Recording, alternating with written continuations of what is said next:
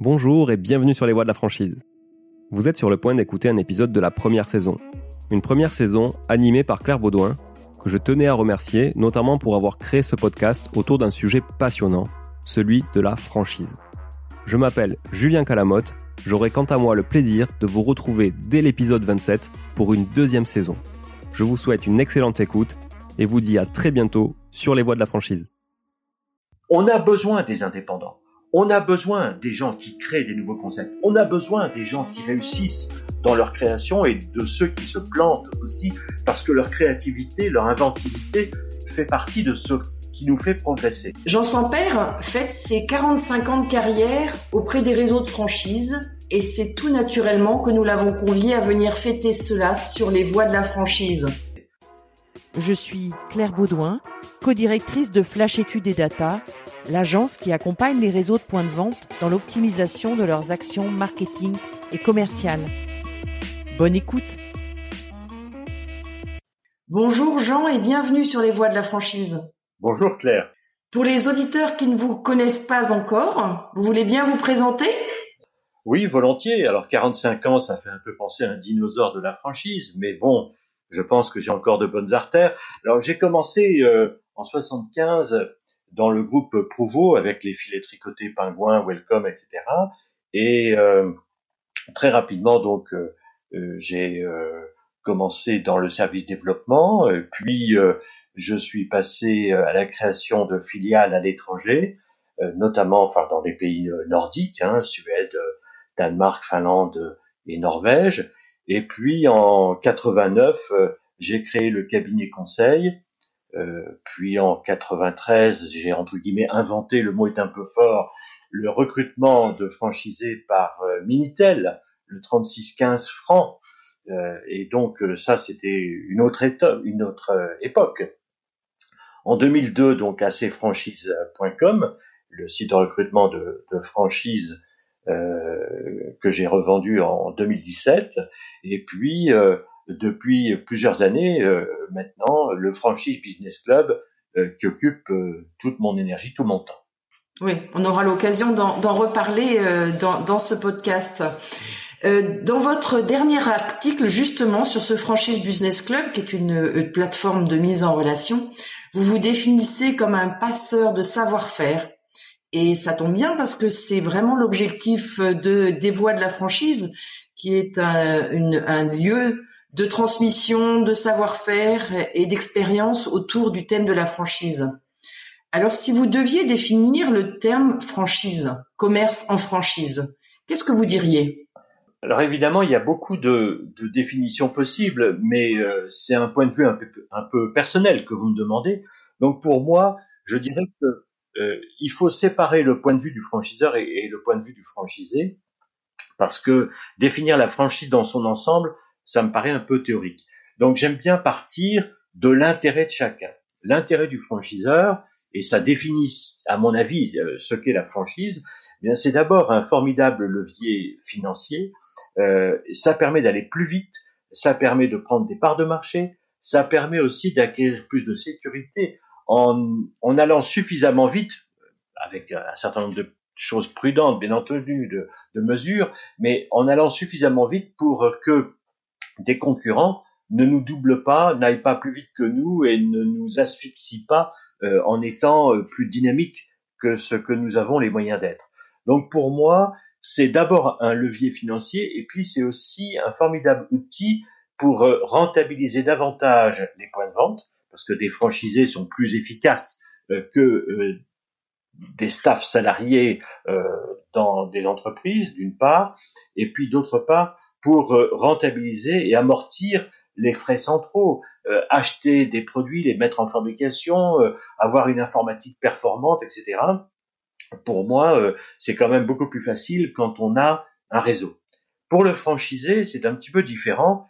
le franchisé, finalement, il est toujours partagé entre deux motivations copier un succès, copier une formule qui marche, et limiter son risque. Et la franchise, elle a ceci de particulièrement intéressant, c'est qu'elle permet au franchisé justement de créer son entreprise, d'être chef d'entreprise, de réussir en limitant son risque grâce à la copie d'un concept qui fonctionne et grâce à l'aide qu'on lui apporte.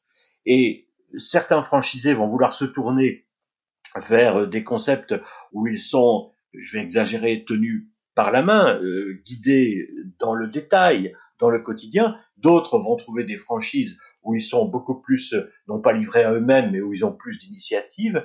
Donc il y a une panoplie, il y a une largeur de, concepts et d'accompagnement euh, qui permet à chacun de s'y retrouver. Et pour euh, l'un comme pour l'autre, pour vous, quels seraient les, vraiment les éléments clés à connaître? D'abord, peut-être commençons par euh, le franchiseur. Quel serait vraiment le l'élément essentiel à connaître ou les éléments essentiels à connaître Alors pour moi aujourd'hui, ce qui est le plus important, euh, c'est l'homme. C'est-à-dire que en fait, euh, lorsque j'ai commencé chez Pingouin dans les années 75, si vous voulez, euh, naturellement, le seul fait d'avoir une centaine de magasins, enfin on en avait 1850 en France, mais bon, le seul fait qu'un franchiseur ait une centaine de magasins lui permettait d'acheter moins cher, d'amortir un certain nombre de coûts, d'avoir une puissance euh, en matière de communication euh, beaucoup plus importante que l'isolé, etc. Et je serais tenté de dire que même avec un concept euh, pas boiteux, mais à peu près au point, l'effet de masse était suffisant pour prendre des parts de marché et réussir. Ensuite, euh, il a fallu être beaucoup plus sophistiqué, beaucoup plus près, beaucoup plus abouti. Euh, pourquoi? Parce qu'il y a de plus en plus de chaînes de franchise, mais surtout en face des chaînes de franchise, il y a de plus en plus de succursalistes puissants, bien structurés et, et tout à fait professionnels. Donc en fait, il a fallu non seulement que le concept soit plus abouti, mais il a fallu également que les euh, outils, que le détail, que les manuels, que le savoir-faire soient plus aboutis, plus au point, mieux transmis, etc. Mais aujourd'hui, finalement, quand on regarde les parts de marché qu'occupent à la fois les succursalistes, les coopératives, qu'il ne faut pas oublier, et les franchises, on se rend compte que dans le paysage de nos villes ou de nos centres commerciaux, cette part de marché est tellement importante que il ne faut pas réagir en disant je vais euh, lutter contre le petit commerçant isolé local. Non, il faut se mettre à la hauteur des autres réseaux et même les dépasser pour être capable de croître rapidement. Et ça, ça ne se fait que si on a les bons hommes et femmes, bien entendu, que ce soit en tant que salarié du franchiseur, pour l'assistance des franchisés, etc., mais surtout euh, en tant que franchisé. Donc aujourd'hui, l'homme, la sélection des hommes, euh, le management des hommes, le bonheur des hommes, la réussite des hommes et femmes en tant que franchisés sont des facteurs déterminants. D'accord. Bah c'est vrai que c'est important et on a vu dans cette euh, crise qu'on vient de traverser d'ailleurs c'est ce que beaucoup de réseaux euh, renvoient que qu'effectivement ceux qui ont réussi à garder du lien et à remettre l'homme vraiment et la relation au cœur euh, de leur euh, de leur euh, activité pendant ce confinement redémarrent plus facilement et avec une équipe plus soudée. Certains parlent même de recréation de, de confiance plus importante effectivement pendant ce pendant ce confinement. Alors 45 ans dans les réseaux de franchise, c'est beaucoup de souvenirs, beaucoup d'expériences. Si je vous deviez nous en faire euh, partager deux ou trois, quels seraient ceux que vous choisiriez? Eh bien, curieusement, euh, j'avais j'ai rarement réfléchi à cette question-là parce que je suis toujours en train de penser à ce qui va se passer après, toujours en train de préparer. Donc, euh, le fait de réfléchir à ce qui m'a le plus plu dans mon expérience, ce qui m'a le plus intéressé, les meilleurs souvenirs, finalement, ça tourne autour d'un seul mot créer. Donc, euh, ce qui m'a le plus intéressé, c'était d'abord la création des filiales nordiques euh, dans les pays scandinaves plus la, la Finlande, que j'ai fait, euh, donc ces créations de filiales que j'ai pu faire pour le groupe Pingouin. C'était la première création. La deuxième création, c'était bon le cabinet conseil, mais ça c'était un, un, petit peu à la fois. La deuxième création, c'était vraiment euh, entre guillemets l'invention du recrutement de franchisés par Minitel. La troisième, c'était euh, la création d'acfranchise.com, ce portail euh, de recrutement et d'information sur la franchise. Et puis la quatrième, c'est le Franchise Business Club. Mais finalement, en dehors de ces créations, je n'ai jamais trouvé dans mon expérience d'autres euh, joies professionnelles qui méritent d'être à ce niveau de mes quatre créations principales. donc vous êtes un créateur. Oui. C'est la définition que vous donneriez. En tout cas, c'est ce qui vous donne le plus de joie. Un créateur avec toutes les bêtises qu'un créateur peut faire et puis les quelques réussites qu'il a et qui l'emmènent jusqu'au bout de sa carrière. Oui. Mais les bêtises, j'en ai fait. C'est tout, tout l'enjeu de la création, c'est d'effectivement d'arriver à faire que les réussites soient supérieures euh, peut-être aux, petites bêtises qu'on peut faire. Alors depuis 2018, vous êtes euh, donc vous avez effectivement créé le Franchise Business Club et vous en êtes euh, toujours le dirigeant. Alors on va se pencher un peu plus sur sur ce cette nouvelle création. Comment vous le décririez, ce franchise business club? Qu'est-ce que vous avez voulu mettre derrière, en fait? Oui, une petite précision quand même. En fait, le franchise business club, je l'ai créé en 2011. Euh, mais il a surtout ah, été actif depuis 2013 à travers des ateliers qu'on appelle maintenant présentiels. Euh, moi, je les appelais des ateliers, des workshops, tout ce qu'on veut. Euh, et donc, on faisait des rencontres. D'ailleurs, il me semble que vous êtes euh, venu à certains de ces ateliers euh, à Paris. Euh, et on faisait des... Tout à fait, oui, oui. Hein, merci d'ailleurs de votre contribution. Et donc, on faisait des ateliers à Paris, Bruxelles, Tunis, Alger, et on en fera encore, mais évidemment, avec le confinement, c'est un peu plus compliqué.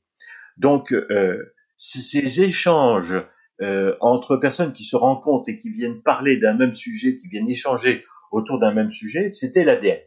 Le deuxième point, c'est que nous avions à l'époque un site euh, plaquette qui disait euh, Bon, ben, le franchise business club, ça fait ceci, ça fait cela. Bon, c'est basique. Et puis, euh, lorsque j'ai vendu à cfranchise.com, euh, j'ai eu la surprise finalement de, de, constater que mes repreneurs ne s'intéressaient pas tellement au franchise business club et je me suis rendu compte que je n'avais fait que 10% du chemin finalement. Donc j'ai gardé le franchise business club pour en faire ce qu'il est aujourd'hui, c'est-à-dire un club figital.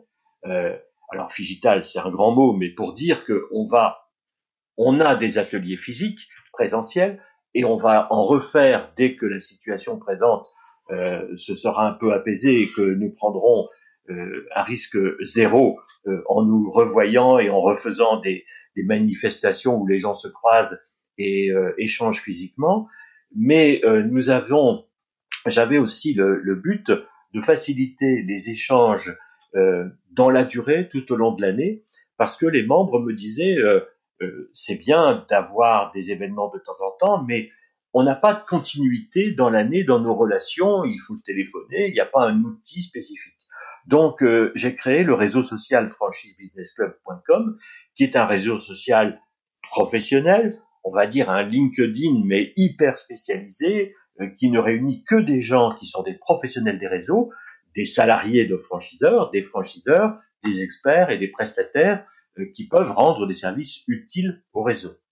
Donc aujourd'hui, le franchise business club, euh, qu'est-ce que c'est? Eh bien, c'est d'abord un lieu d'échange d'expériences et de réseautage réservé aux professionnels des réseaux, euh, non pas que nous méprisions les candidats à la franchise et les franchisés, mais ils ont déjà des sites comme toute la franchise, ces franchises, l'observatoire de la franchise qui sont super bien faits et il n'était pas nécessaire d'en faire un de plus. Par contre, euh, ce, cet aspect réunion de professionnels, échange entre professionnels, etc., euh, n'était pas euh, ah, on va pas dire que ça n'existait pas, mais n'était pas fait à ce niveau de sophistication, de praticité et de, de réalisme. Donc c'est ce qu'on a voulu faire. Alors, on a trois cibles finalement, on a trois types de membres. On a le professionnel de la franchise, quel que soit son métier, qui y trouve le moyen d'améliorer son savoir-faire, de d'échanger des bonnes pratiques et des bons savoir-faire et des bons, des bons tuyaux avec d'autres professionnels, et qui, de ce fait-là aussi, euh, acquiert plus de visibilité sur le marché entre guillemets de l'emploi de la franchise. Et donc, ça lui permet à la fois de faire du personal branding, comme on dit maintenant, de développer sa marque professionnelle, d'être plus connu et d'être valorisé, et de le justifier par le fait qu'il a effectivement un carnet d'adresses, qu'il a appris des tas de choses, etc. Et puis pour la deuxième cible, c'est le franchiseur, alors que ce soit le patron ou le directeur de réseau, hein, peu importe, le cadre dirigeant d'un réseau, réseau de franchise. Et lui, bien entendu, ce qu'il cherche, c'est à partager des expériences avec d'autres, à acquérir des savoir-faire supplémentaires, à avoir les bonnes adresses, etc. Et éventuellement à dire à d'autres professionnels, j'ai tel besoin, j'ai tel souci, euh, est-ce que vous pouvez m'aider ou est-ce que vous connaissez quelqu'un qui peut m'aider hein Donc là aussi, c'est de l'échange et du réseautage. Et puis la troisième cible, ce sont les prestataires de services intelligents. Euh, c'est pas un fournisseur de papier qui a euh, vocation à rentrer dans le franchise business club. Ce sont des gens qui offrent des, des solutions, des savoir-faire, donc des prestataires de services, des avocats, euh, des experts, qui euh, naturellement sont intéressés entre guillemets de vendre leurs services au réseau et ils trouvent dans le club le moyen de faire du soft marketing en ce sens que plutôt que de décrocher son téléphone et dire aux gens euh, j'ai quelque chose à vous, à vous proposer, eh bien dans le club ils vont participer à des ateliers euh, et lorsque la problématique euh, traitée leur permet de dire mais au fait moi j'ai une solution, ils vont pouvoir intervenir et montrer qu'ils ont une compétence utile au réseau.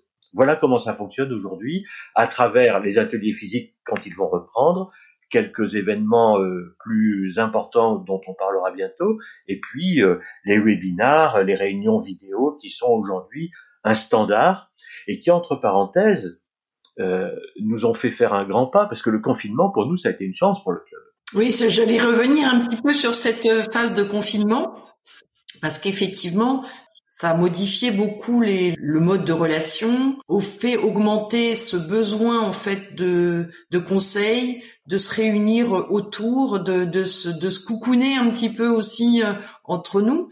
Et donc, comment le Franchise Business Club a, a agi pendant ce, ce moment-là? Quels ont été vos enseignements par rapport à, à, cette période? Alors, il y a deux choses qui se sont passées. D'abord, on a passé un peu plus de temps à questionner euh, les franchiseurs pour savoir ce dont ils avaient besoin. Et c'était pas facile parce que euh, soit ils avaient l'impression d'enfoncer des portes ouvertes et, et, dire mais oui, mais on a les mêmes besoins que tout le monde, euh, soit il manquait de temps pour affiner euh, leurs demandes et il a fallu euh, euh, travailler un peu pour écouter, interviewer, téléphoner et, et, comprendre ce que nous pouvions offrir.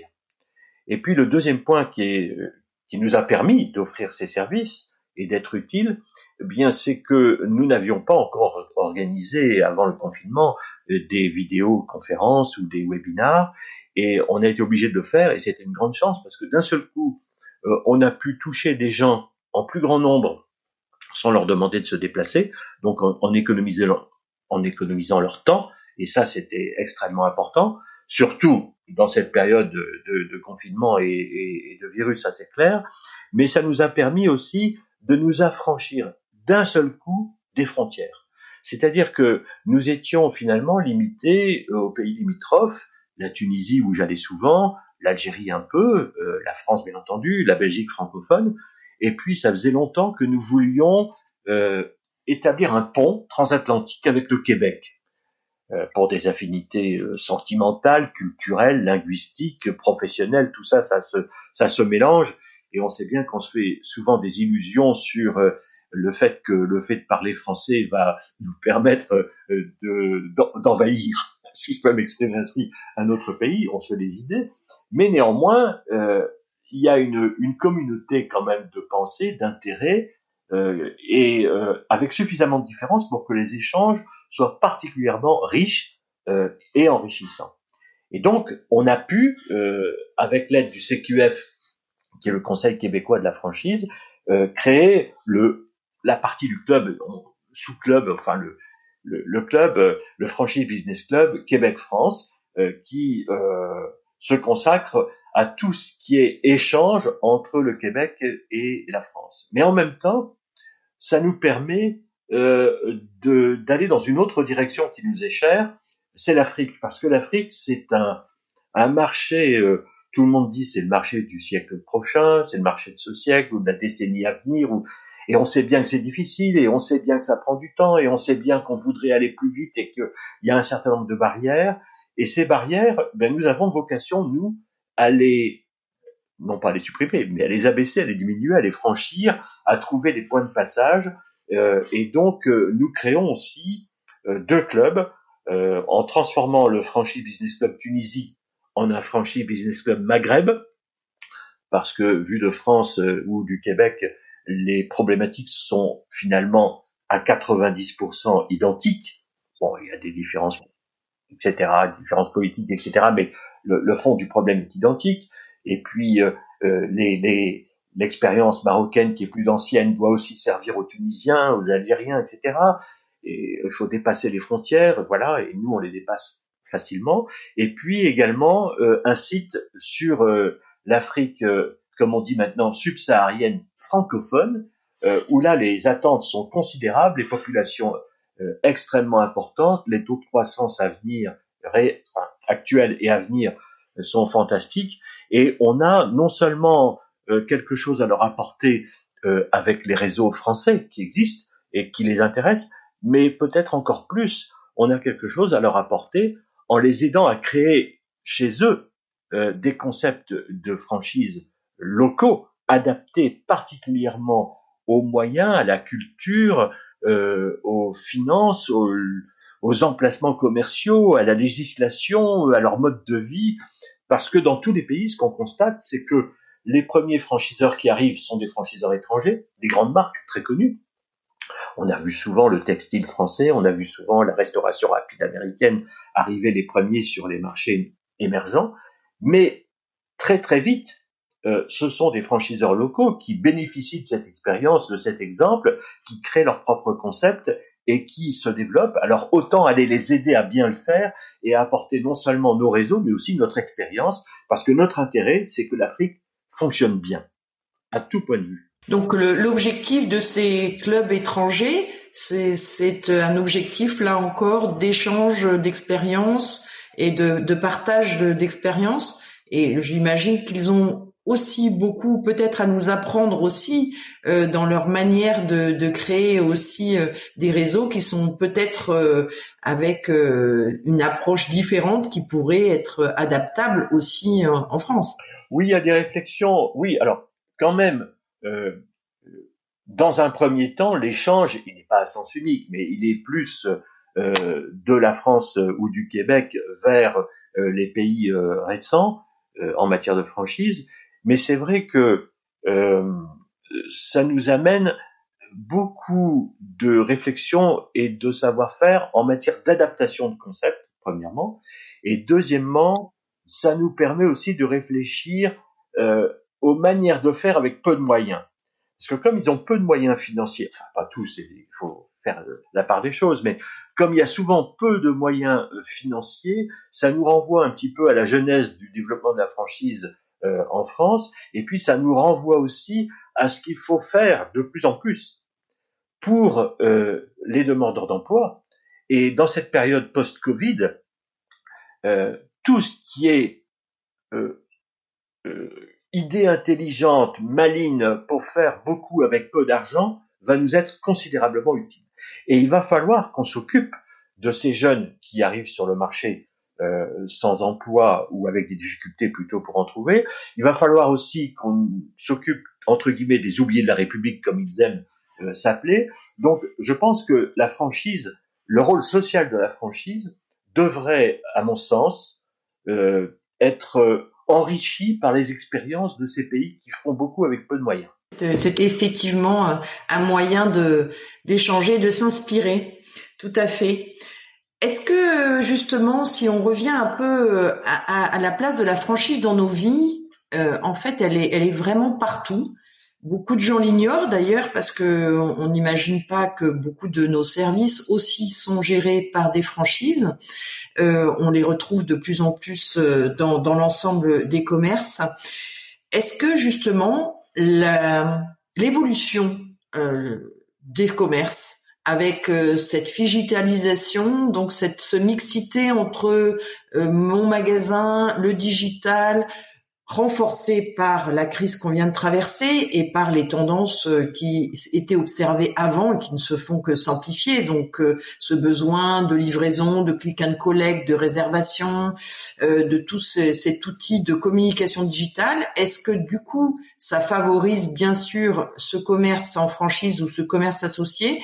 Parce que il faut beaucoup de moyens et que le commerce indépendant aura de plus en plus de mal à exister Est-ce que pour vous, c'est cette, ça va dans ce sens? Oui, j'aimerais répondre avec un petit détour parce que lorsque j'ai commencé dans la franchise, euh, les chambres de commerce, par exemple, avaient tendance souvent à présenter les franchiseurs comme les ogres qui allaient euh, prendre les parts de marché des franchises, des, commerçants indépendants. Aujourd'hui, ça a radicalement changé. Il a fallu du temps, bien entendu, mais aujourd'hui, euh, les, chambres de commerce et beaucoup de commerçants indépendants se disent que la franchise est pour eux un moyen de demeurer indépendant face aux succursalistes, parce que euh, les succursalistes ne sont pas des monstres horribles qu'il faut euh, euh, maudire, c'est pas ça. Mais naturellement, pour un indépendant, être face à des grands groupes succursalistes et faire le poids pour avoir le moyen de payer les loyers dans les meilleures rues, faire les meilleurs chiffres d'affaires, etc., on voit bien que c'est extrêmement difficile.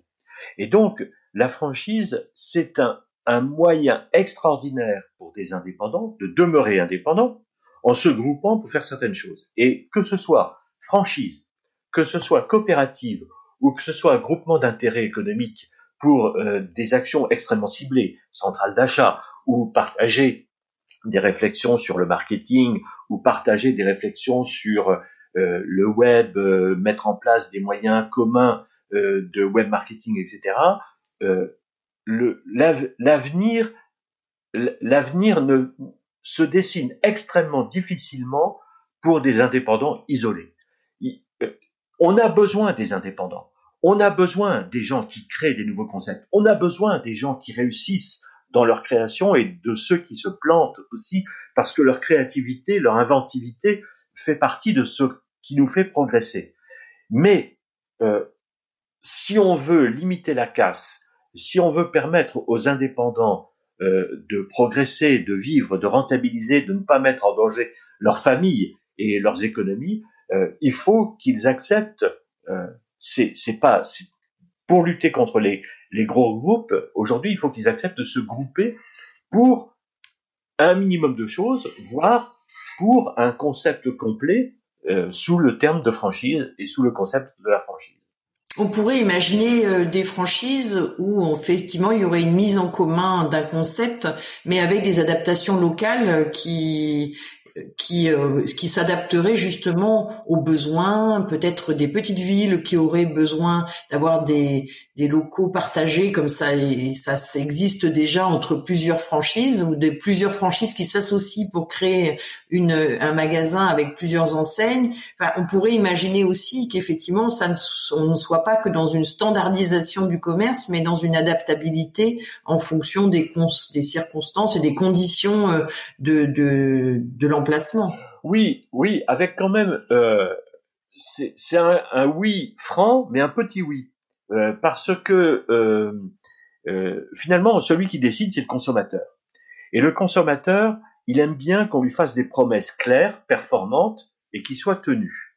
Et ça, c'est le consommateur qui, entre guillemets, est responsable de la de, de, du fait que d'une ville à l'autre, les, le commerce se ressemble. bien entendu, il veut aussi qu'il y ait de l'originalité, des choses euh, locales, etc., etc. Mais finalement, euh, on voit que les concepts qui réussissent le mieux, ce sont ceux qui ont une promesse claire auprès du, du consommateur, qui savent l'exprimer fortement, qui savent la faire respecter par leur succursale ou par leur franchisé, et qui tiennent cette promesse et qui fidélisent le client. Alors, naturellement, il y a aussi une grande place euh, à prendre et à garder pour euh, les indépendants entre guillemets isolés, à condition qu'ils mettent des moyens en commun sur le plan informatique, web marketing, etc. Et naturellement, on va, on ne va jamais arriver à une standardisation complète euh, du, du, commerce, mais euh, je, je, ne pense pas que les concepts euh, groupés, fluctuants, etc., soient une clé pour l'avenir avec quand même un exemple qui réussit, qui semble réussir, puisque à Vichy, il y a un concept euh, qui réunit euh, euh, les caves Nicolas, la comtesse du Barry et les chocolats de Neuville au sein d'un même magasin, et ça semble fonctionner. Mais c'est un concept en soi, ça n'est pas une adaptation locale qui va varier d'une ville à une autre. C'est un concept qui été réfléchi et qui peut être dupliqué euh, dans les villes de, ces, de ce type de dimension euh, sur euh, sur l'offre. oui, c'est c'est pas effectivement chaque chaque franchisé qui va faire sa petite adaptation dans son coin. Ceci dit, dans la restauration, on peut tout à fait imaginer que il y ait 75% de la carte ou 50% de la carte qui soit pareil partout, et que dans le même état d'esprit, on est je vais dire une bêtise, hein, une crêpe à la choucroute, c'est vraiment idiot, hein, euh, à Strasbourg, etc. Bon, pourquoi pas, mais euh, forcément, euh, ça n'est pas possible dans l'ensemble des magasins, dans l'ensemble des concepts. Et on l'a vu dans le textile où beaucoup de gens ont essayé dans la mode, notamment la mode femme, de faire ce genre de choses, et où on s'est vite heurté à de nombreux problèmes en matière de logistique, en matière de perte de temps, puisque le franchisé passer énormément de temps à rechercher des produits et à juste et à comment dire utiliser son indépendance et sa marge de manœuvre hors euh, concept euh, au lieu d'être performant dans la vente et dans le management de son équipe et donc on se rend compte qu'il y a il n'y a pas d'évidence en la matière. Oui. La personnalisation va se faire dans la relation client et dans la manière dont on va euh, aborder euh, les besoins du client et qu'on va l'écouter plus que dans le concept en fait. Euh, ça rassure, le concept rassure le client, mais il attend la personnalisation au niveau de la manière dont on va le prendre en charge, l'écouter et le, conseiller et, et le, le, satisfaire. Vous avez raison, oui, oui. Très bien. Est-ce que vous avez envie de nous parler un peu plus euh, de ces filiales étrangères euh, sur euh, le Franchise Business Club et cet enjeu. Est-ce que vous avez d'autres endroits où vous, que vous visez, que vous avez envie de développer ou est-ce que c'est pour l'instant ça se construit petit à petit et ça s'organise et ça donnera cette, cette dynamique au franchise business club? Alors évidemment, tout le monde peut rêver euh, d'avoir un concept euh, mondial, etc., euh, de couvrir 190 pays ou même 60, mais bon, soyons soyons réalistes. le club ne peut fonctionner que si on a, si on rencontre les bonnes personnes dans un pays donné. Et donc, on ne peut pas rencontrer les bonnes personnes dans toutes les langues, dans un délai raisonnable, etc. Donc, pour l'instant, on a deux objectifs un, objectif qui est de renforcer les services euh, offerts aux membres à l'intérieur du club, et euh, un deuxième objectif, c'est d'étendre ces services euh, aux pays francophones. Je pense que si on fait ça, ce sera déjà très bien, et, et, si un jour on va sur la Lune, c'est formidable, mais c'est pas sûr. On ne sait pas si on y parle vraiment français non plus, hein, donc. donc, euh, bah, très bien. Bah, merci Jean en tout cas pour cette pour cet échange et sur sur ce thème de la franchise qui est vraiment extrêmement intéressant. Et on va conclure par euh, cette même question que j'aime poser à l'ensemble des personnes qui passent sur le les voies de la franchise. C'est cette question sur le doute qui nous traverse tous un jour, plusieurs fois par jour, certaines fois, et puis euh, et on a parfois chacun sa petite routine. Est-ce que vous, Jean, vous avez une petite routine face à ce doute? Euh, Alors le, doute, je serais tenté de dire qu'il est permanent, il doit occuper 80% euh, de mon temps. Non, 80% du temps où je pense, c'est-à-dire finalement pas si longtemps que ça, parce qu'on passe beaucoup de temps à faire et moins de temps à penser. Donc je doute beaucoup. Euh, par contre, euh, euh, ai-je une routine? Je pense que c'est une question d'état d'esprit. je pense souvent à ma maman quand, elle, quand on me pose ce genre de questions. Elle a 90 ans et elle est pleine de projets. Et je pense que je suis fait comme ça. je suis toujours en train de penser à quelque chose que je vais organiser, que je vais faire. Voilà, c'est. Vous disiez tout à l'heure que je suis un créateur, oui, avec beaucoup d'erreurs, beaucoup de bêtises et, quelque chose qui réussisse. Mais je suis toujours en train de me projeter. Je crois que ça va me maintenir en vie pendant un moment. Et euh, si le Covid ne me rattrape pas, en tout cas.